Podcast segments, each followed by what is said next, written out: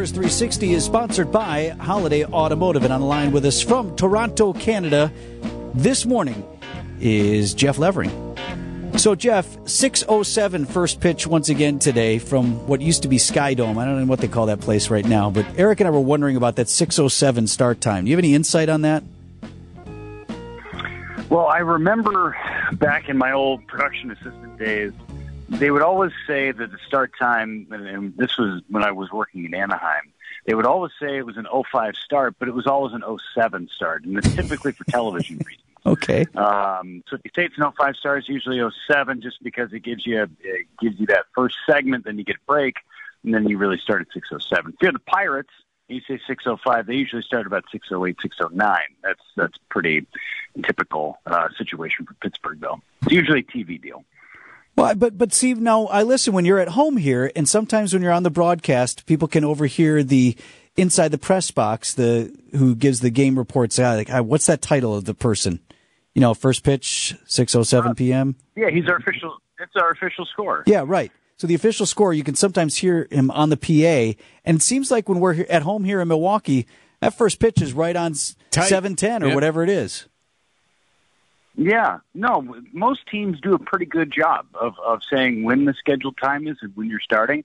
Uh, and that's usually a good thing, especially if you're a producer on the TV side and you're going, okay, well, this is when the anthem's going to be. Better play that anthem just in case if we're not covering it, we have it covered. We have it we have it covered by some other content uh, or commercial break. So it, it's very good to be prompt. I'm a big fan of being prompt and on time. Well, this is a, a, fascinating discussion, don't you think, that I've led here, Jeff? I mean, anything to not talk about what's going on in the field of late. So I'm going to throw another one at you because you and I both work with Gina Della over at Pella. I hear your commercials, and so do a lot of folks listening. And someone texted in this morning. They want to know, ask Levering what he means by cornhole bags in his window commercial. Thanks.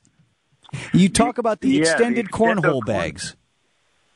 Yeah, so I mean they're they're draft anti-draft bags really. So you put them in the bottom of your door so that you don't get any drafts that come in. Like the wind would come through. There's a little bit of a, a gap between your door okay. and the floorboards.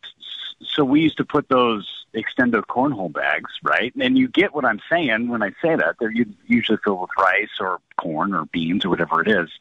Uh, but we would put those underneath our doors, and, and you wouldn't be having any drafts. Now we don't have to worry about that. But no more, thanks doors. to Pella Windows and Doors of Wisconsin. You got that right. Absolutely right. That no make a fun game, though. Bags are the first thing I threw away. I would yeah, use those. uh, bring them to the tailgate. Oh my gosh, yeah, for sure. They they would. Uh, they're a little brittle. They don't. Uh, they don't hold up very well if they hit the, the cement pavement. But uh, you know that's all right. We don't need them anymore. They're obsolete. So, uh, Counsell, Craig Counsell was on with us yesterday, Jeff, and he said that Willie Adames looked like he had been in a fight. Is that true? Have you seen his face? Is he okay? I have not seen him. No. So he he was at the ballpark on was it uh, Sunday? Sunday after he got released from the I forget the time of day this this time of year uh, and what day of the week it is, except when I talk to you guys, which is on Wednesdays. Um, so he came to the ballpark on Sunday. I didn't get a chance to see him, but you can only imagine what that welt looks like uh, from where he got hit. Um, but the good news is, that, that the swelling's going to go down. He's going to be fine.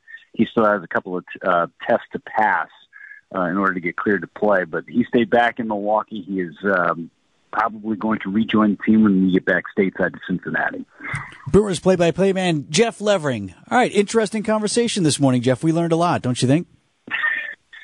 I don't know if I learned a lot. Hopefully, you learned something. I That's sure goal, did. Right?